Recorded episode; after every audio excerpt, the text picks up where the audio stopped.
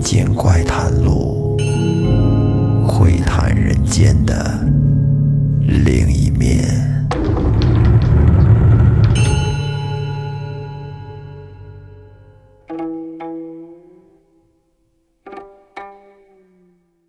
各位听众朋友，大家好，欢迎收听《民间怪谈录》，我是老岳。这期呢，咱们接着说《聊斋志异》中的书痴。上一回咱们说到，书呆子郎玉柱通过大声刻苦的读书，自认为是找到了书中的千钟粟、黄金屋，还有颜如玉。不过这颜如玉倒是真的，还真从书里边出来一个布片的美人。这个美人自己说：“我叫颜如玉。”当天晚上呢，俩人就踏踏实实的睡了一宿觉。这颜如玉，咱们上期也说了。她是上天的织女下凡，咱们都知道啊，织女和牛郎人家是两口子，一年只能见一次面，在七夕这天鹊桥相会。但是话说回来，这一年可是三百六十五天呢，那剩下的三百六十四天，这日子可怎么过呢？哎，一说到这儿，我就有点操心。咱不知道这织女是不是？耐不住寂寞，反正是私下凡间和玉柱一块过起了日子，给这牛郎哥的帽子上增添了浓墨重彩的一笔。当然啦，这个是我个人比较阴暗的想法，各位也不要当真。咱们说回故事。从此以后呢，这玉柱每次只要是读书，都要颜如玉坐在他身边，跟那听着作陪。哎，感觉这样读起诗书来都显得格外的起劲，声音是越发的洪亮啊。可是颜如玉她其实是不喜欢他这样的，便一再的劝他，说你不要老是读书，也做点读书人除了读书之外的其他事儿。你别光自己读，是吧？你没事也听听别人读，你听听老岳，你得多向人学习。但是玉柱他不听。美人对他说：“说你知道你为什么不能飞黄腾达吗？”玉柱说：“我知道啊，那肯定是因为我读的书还不够多呗。”颜如玉说：“错了，就是因为你成天光知道读书，读死书。你看这历代的名人当中，像你那样读死书的有几个呀？你要是再不听我的话，我可就离开你了。”玉柱听到美人这么说，那得了，挨服了又，暂时他就听从了颜如玉的话。但是，咱不知道这玩意儿是有瘾还是怎么着。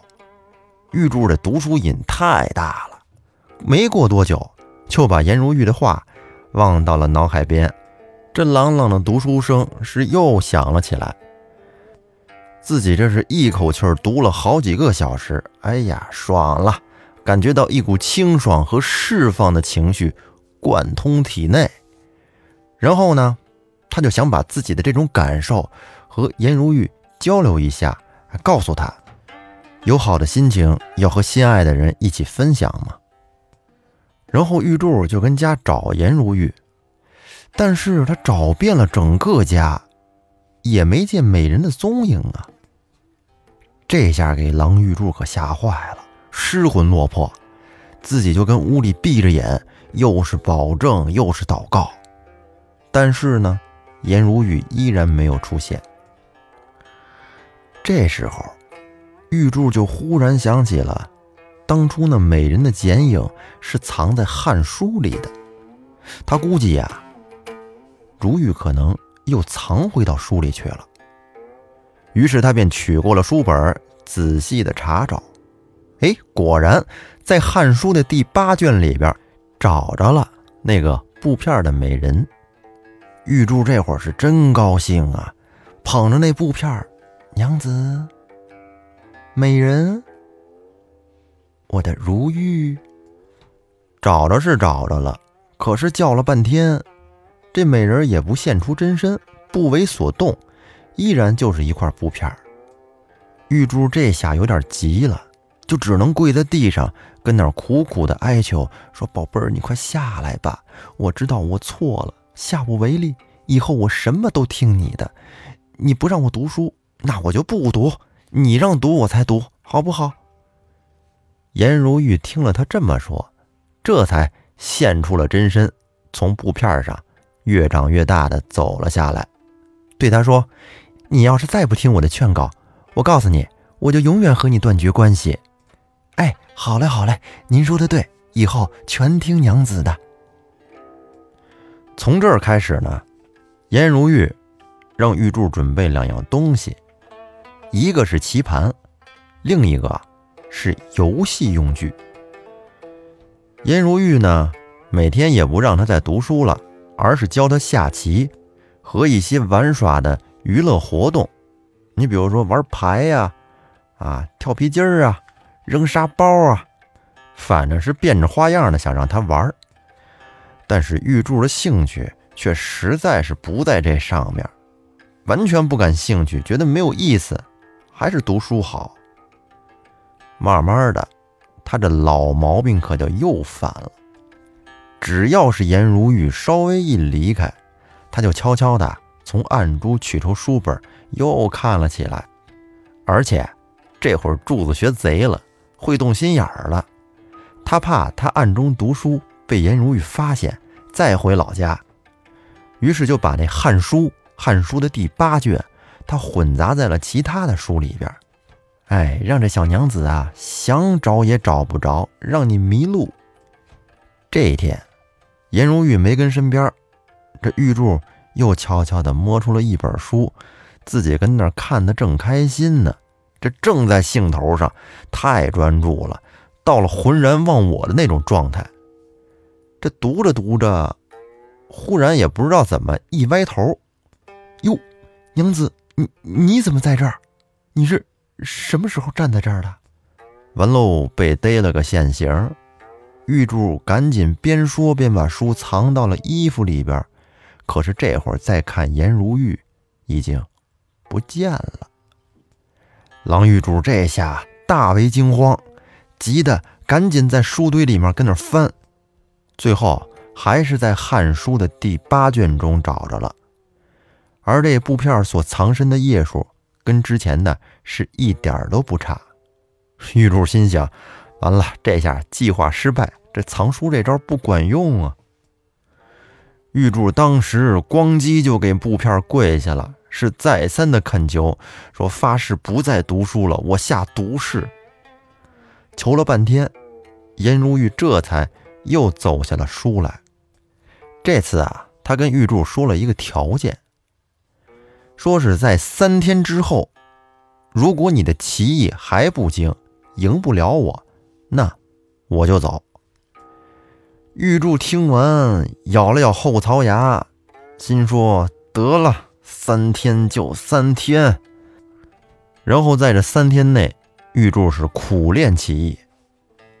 到了第三天，两个人下棋，你还别说，玉柱竟然有一局还真就赢了颜如玉两个子儿。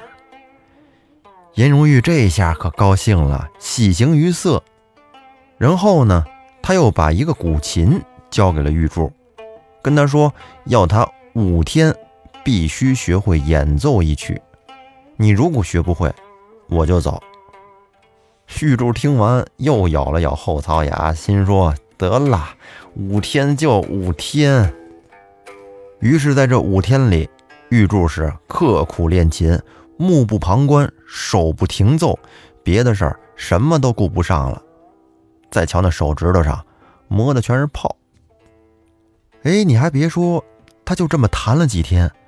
觉得自己找着一些感觉了，感觉他掌握了一些弹琴之道，已经会弹一曲了，而且弹的是得心应手，自己也觉得颇受鼓舞，有所成就，并且他觉得弹琴还是挺有意思的嘛。没想到音乐竟然可以如此的美妙。这颜如玉见他琴也会弹了，很欣慰。于是便天天的跟他饮酒作乐，反正每天就是玩，带着他变着花样的玩。慢慢的，郎玉柱可就感受到了另外的一种快乐。他觉得原来还有比读书更有意思的事儿啊！我怎么以前不知道呢？渐渐的，玉柱就开始每天都沉浸在玩乐里，甚至都忘记了读书。并且呢，颜如玉还鼓励玉柱，让他走出家门，你得多结交朋友，哎，提高自己的情商。久而久之呢，没想到玉柱。还真的在这条街混开了，外号“二街小旋风”，以洒脱倜傥著称。行了，这下算是被养成了。颜如玉就对玉柱说：“说郎君呢，你现在可以去参加考试了，你已经具备了一个优秀读书人应该有的素质。”这天晚上，郎玉柱躺在床上，跟那翻来覆去的睡不着。颜如玉问他说：“你怎么了？怎么还不睡觉啊？”玉柱说：“娘子，我觉得有件事儿不太对劲呢。”“哦，什么事儿啊？”“咱说别人呐，但凡是男女同居，人家都能生孩子。可是咱俩这都同居这么久了，怎么你一直也不怀孕呢？”这个问题让我很费解。颜如玉听完了以后，是羞涩的微微一笑，说：“以往你读死书，我就说一点好处也没有吧？你看现在看来，你连夫妻生活这最基本的事情还全然不知呢。”玉柱说：“啊，我还需要搞明白什么吗？夫妻不就是一块躺床上睡觉吗？”颜如玉乐了，他说：“你要知道，夫妻之间的同床共枕是有功夫的。”啊，有功夫？什么功夫？颜如玉是笑而不答。过了一会儿，他暗中引导着郎玉柱来过夫妻生活。哎呀，这下郎玉柱可是开心极了。他说。我想不到夫妇之间的乐趣竟然如此的妙不可言呢。这下，等于又给郎玉柱打开了一扇新的大门。从此呢，玉柱逢人便说说夫妻之间的乐趣是多么多么的快乐，多么多么的美妙。听的人们呢，都觉得哎呦，这哥们儿怎么了？真搞笑，怎这么开放呢？什么都敢说。从这儿咱们可以看出来。别看玉柱这么大岁数了，他却是一个很单纯的男子。后来，颜如玉知道以后，便责怪他：“你这个嘴呀，太能突突了，咋啥都说呀。这种事怎么可以出去随便对外人讲呢？”然而玉柱却说：“你怕什么呀？我又没偷没抢，那钻洞密缝偷人东西的才不可告人呢。”咱们这夫妻之间的天伦之乐，人所共有，有什么可避讳的呀？后来又过了九个多月，颜如玉果然给玉柱生了一个大胖小子，而玉柱呢，则是雇了一个奶妈来照顾这孩子。这一天，颜如玉跟玉柱说：“说相公啊，我跟你两年了。”儿子也已经生下来了，我现在可以跟你分别了。如果我再住下去，恐怕给相公你会带来祸害。到那时，可真是悔之晚矣呀！玉柱听完他这么说，不觉得流下了眼泪。为什么呀？你别走，我舍不得你。玉柱跪在地上，是久久的不肯起来。接着对颜如玉说：“娘子，你难道就不留恋咱们这嗷嗷待哺的儿子吗？”颜如玉听他这么说，也是神色凄惨，心想：“你真是进步了，知道拿孩子来说事儿了。”过了好长时间，颜如玉又说道：“说郎君，你如果一定要留下我，可以，但是你应该把书架上的书全部都送人。玉柱一听这话，说：“这可不行，书本来是你的故乡，也是我的命根子，你怎么能说出这样的话呢？”颜如玉也不勉强他，只是说：“我也知道这事情本来就有天数，我只是不得不提前告诉你一声。”原来啊，郎玉柱的同族亲戚里边，凡是有人见过颜如玉的。都被她的美貌所倾倒，但是呢，他们又从来没听说过郎玉柱跟什么人结过婚，所以他们便一起来追问郎玉柱。你说这帮亲戚也真是够八卦的。而郎玉柱这个人，他是从来不会说假话的。听到他们的逼问，也不想说，所以干脆啊，就默不作声，哎，不说话了。这族人见他这副模样，就觉得这里边肯定有事儿，更加的生疑。然后这乡里乡亲就把对这女子的怀疑在乡里边传了个遍，慢慢的呢，就传到了县令石某的耳朵里。这史县令他本是福建人，少年便中了进士，这少年得志，他听到这传言，也是心有所动。产生了一种想要一睹这女子芳容的想法，心想：要是我能有这么一个美貌的小娘子，该多好啊！这是想把她占为己有。于是，这史县令就以妖孽的罪名，下令拘捕玉柱和颜如玉。当颜如玉听到这个消息，好嘛，大难临头各自飞吧，赶紧躲得。无影无踪。这县令大怒，把郎玉柱收监，革除了他秀才的身份，并且独行拷打，一定要让他交代，你到底把这个小娘子藏到哪儿去了？你跟我说。郎玉柱被打的是奄奄一息，但是够汉子，依然是一句话都不带秃噜的。然后这史县令啊，就又想了一个招儿。对他们家的丫鬟动刑，丫鬟哪受得了这个呀？于是就把他略知道的，说这个女子啊，似乎是躲在一本书中的事儿说了出来。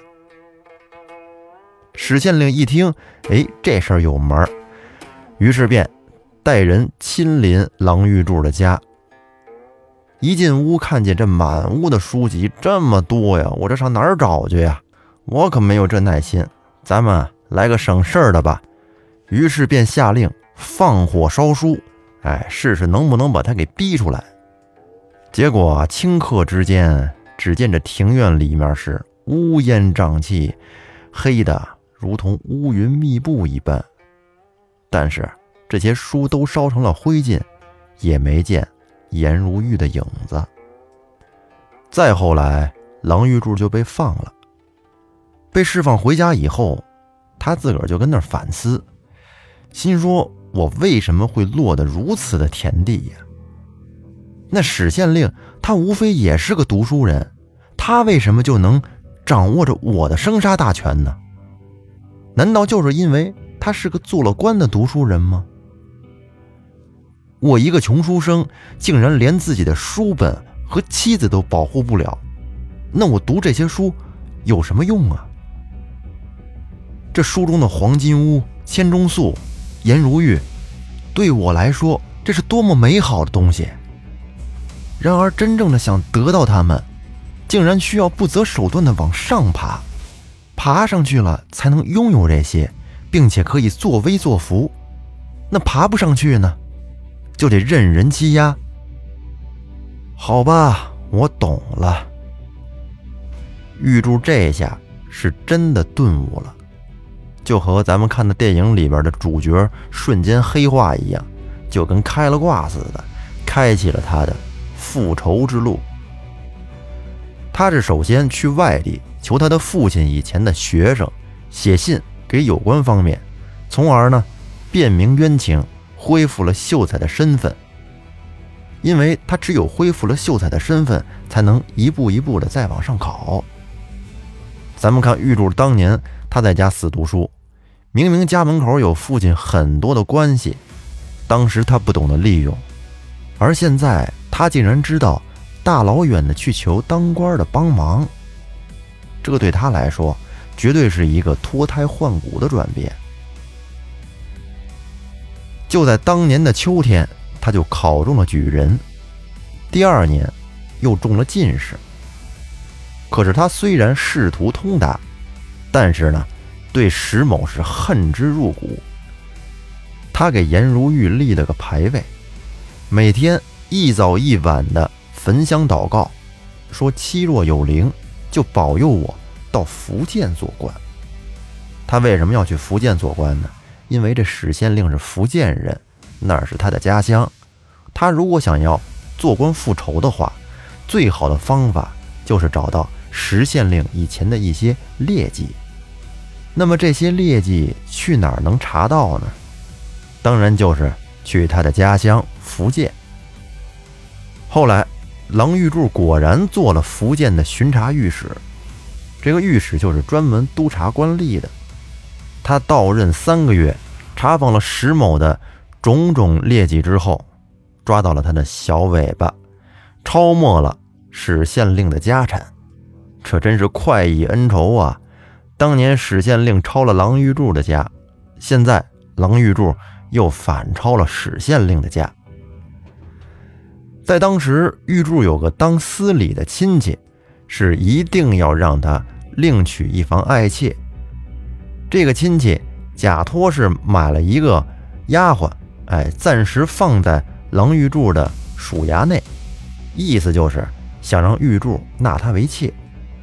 而玉柱则将计就计的就收下了这个女子。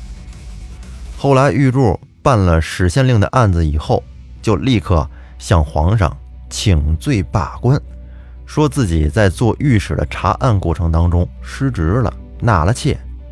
而皇上呢也批准了，然后他就带着这个爱妾回到了老家，离开了这个他本来就不想待的官场。好，《聊斋志异》之书痴到这儿就给您说完了。如果您喜欢听我的节目，欢迎您订阅专辑并关注主播复古宇航员。感谢您的收听，我们下期再见。